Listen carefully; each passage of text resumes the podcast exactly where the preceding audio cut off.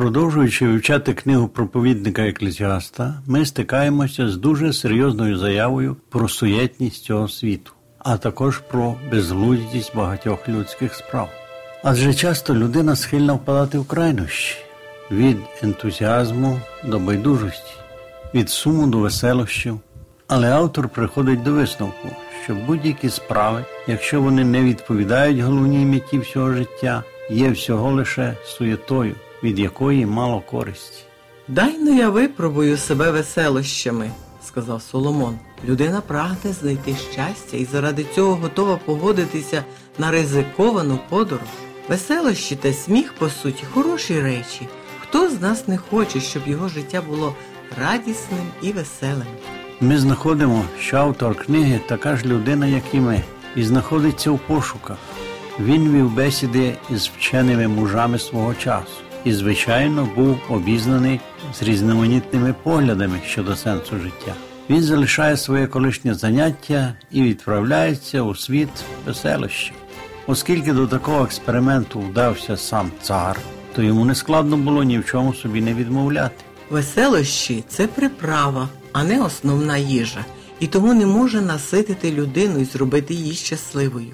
Не можна нехтувати інтелектуальною діяльністю через бажання повеселитися. Існує разюча відмінність між тим, що ми робимо, і тим, що ми повинні робити. А тому і нам з вами не завадить про це подумати. А може не варто стільки справ робити, а може їх не так слід робити. Необхідно знайти відповідь на питання, що має робити людина за період короткого часу свого життя. При цьому необхідно відзначити, що орієнтувати свій вибір виключно на веселощах це не процес зросту, не новий науковий експеримент, а шлях до деградації особистості. Соломон певного часу стукає у двері під назвою Веселощі, які заманили вже мільйони охочих. Що там чекає на нього? Радість чи велика печаль? Давайте дізнаємося у того, хто там був. Занурюючись в атмосферу веселощі, гумору, сміху, знаходячись у колі людей, що сприяють цим веселощам, проповідник заявляє, все це суєта. Про сміх він сказав дурощі. Сміх закінчується зітханням. Він спонукає людей до непристойних дій, часто ганебних для них. Веселощі не можуть змусити замовкнути совість. І найголовніше, вони відводять людину від Бога. Що кажуть любителі повеселитися? Читаємо у книзі Йова. Вони беруть тімпана і цитру і веселяться при звуках сопілки, проводять дні свої при здоров'ї і миттю відходять до Шеолу. А тим часом вони кажуть Богові: Отступися від нас, не хочемо ми знати шляхів твоїх. Що таке Вседержитель, щоб нам служити йому, і яка нам користь від молитви до нього? Постає питання, чи зможемо ми, вдаючись до веселощів, залишатися мудрими, чи не втратимо ми Бога з уваги, чи не видасться нам життя без Бога кращим, тимчасове щастя вічним, чи не станеться, що миттєво зійдемо в могилу, так і не встигнувши принести Господу своє каяття? Розуміючи, що веселощі можуть створити з ним, автор кидає це шкідливе заняття під назвою розваги. Друга спроба Соломона спробувати вино і дурість. Ніхто ще не став мудрішим з бажаючих розважатися вином. Чимало їх є колекціонерами безумства і ганебних справ. Немає кращого методу наробити дурниць, ніж напитися вина. Дурість і вино дружать між собою, і разом вони на короткий час стали друзями Соломона. Але благо, що після перших експериментів він вчасно отямився і вирішив триматися подалі від вина. Вживати вино і при цьому розраховувати, що серце не втратить мудрості і буде, як і раніше, розвиватися, не менша дурість, ніж тих, котрі взагалі до нього пристрастилися. Сказане можна віднести до всіх чуттєвих насолод. Їх задоволення ніколи не може бути метою життя, а людина, що поставила собі таку мету, поступово опускається до тваринного рівня. На цьому експерименти Соломона не припинилися, і далі він говорить про те, що робить великі справи. Це третій напрямок у його пошуках щастя. Соломон використовує свій величезний дохід для того, щоб показати свою перевагу над іншими великими землі. Наші доходи, можливо, не зрівняються з доходами Соломона, але часто люди йдуть саме цим шляхом. Ми часто є свідками того, як люди жадають показати свою перевагу над іншими у матеріальному плані. Ми теж будуємо, прикрашаємо, намагаємося докладати чималі зусилля, щоб здійснилися такі прагнення. А що зробив Соломон? Побудував собі дім.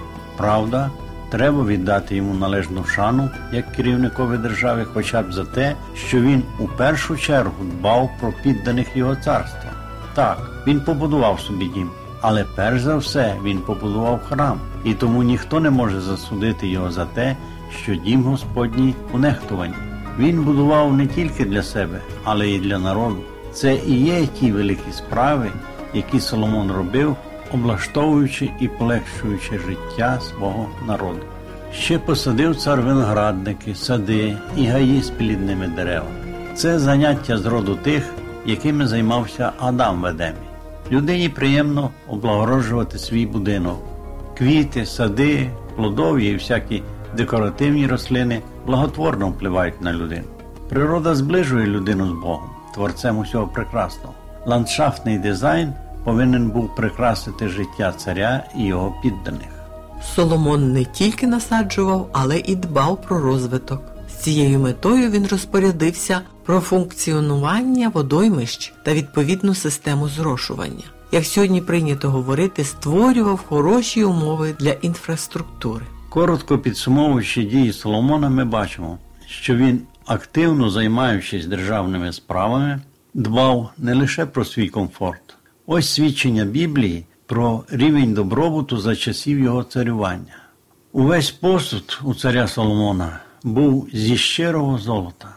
Із срібла нічого не було, тому що срібло за днів Соломонових вважалося нічим, і вчинив цар срібло в Єрусалимі рівнозначним з простим камінням. Серце царя раділо в працях, які він здійснював від щирого серця. І ось ми наближаємося до кульмінації книги еклезіаста або проповідника. Соломон виступає в цих повчаннях як творець. Він робить багато і хочеться вигукнути чудово, нам би такого керівника. Напевно, ми написали би книгу після всього побаченого, і однозначно, що нам важко було б підібрати слова для опису всього побаченого, як це мало місце після візиту цариці Савської.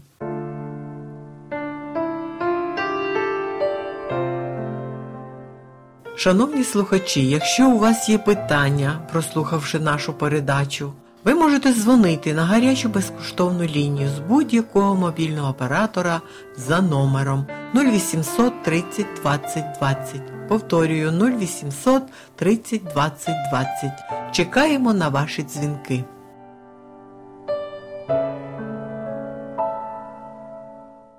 Однак після всіх праць, мудро зроблених, Соломон, котрий, здається, нічим не обмежений, бо міг вільно заявити, чого б не побажали очі мої, і я не відмовляв їм. Він чомусь відчуває зовсім інші почуття. Не кожен може так сказати. Ми обмежуємо себе часом багато в чому, не тому, що хочемо, а можливості не дозволяють. І ми з жалем описуємо свій стан, висуваючи причини такого стану.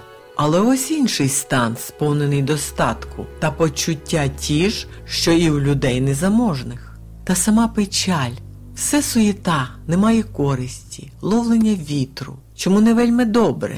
Чому Соломон не рекомендує нам іти шляхом гонитви за багатством, в якому багато їх вбачають щастя? Чому немає заклику до веселощів чи сумнівних розваг? Навіть після того, як Соломон дійшов висновку, що розваги втомлюють і не мають цінності, та переключився на здійснення багатьох корисних справ, у його роздумах печаль. Наскільки сильно відрізняється те, що створює людина від того, що створює Бог. Тільки після Божественного можна з упевненістю сказати дуже добре.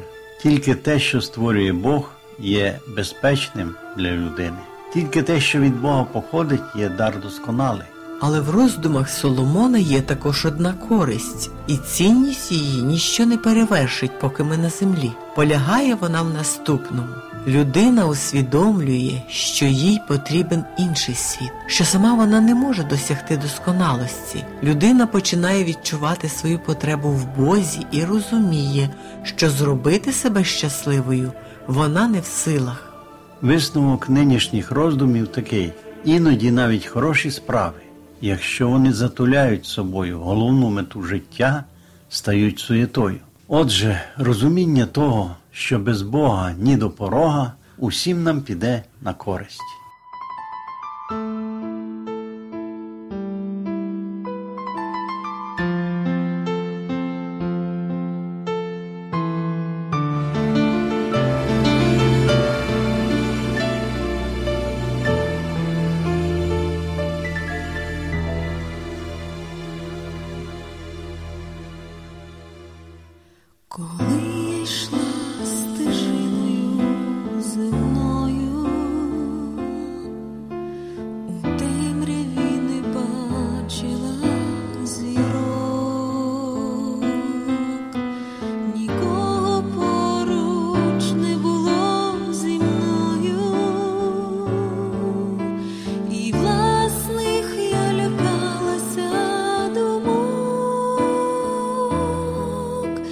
你说什么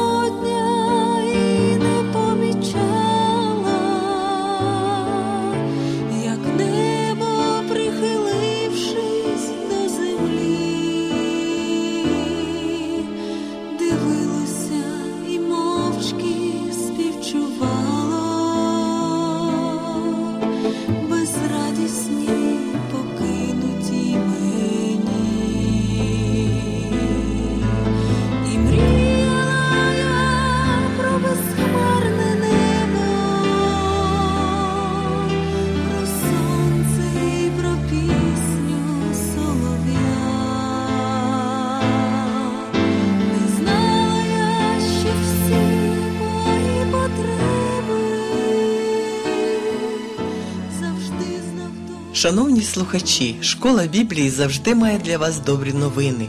Пишіть нам на адресу місто Київ 0471, абонентна скринька 36, голос надії. Або дзвоніть нам на безкоштовну гарячу лінію з будь-якого мобільного оператора за номером 0800 30 20 20. Чекаємо на ваші дзвінки.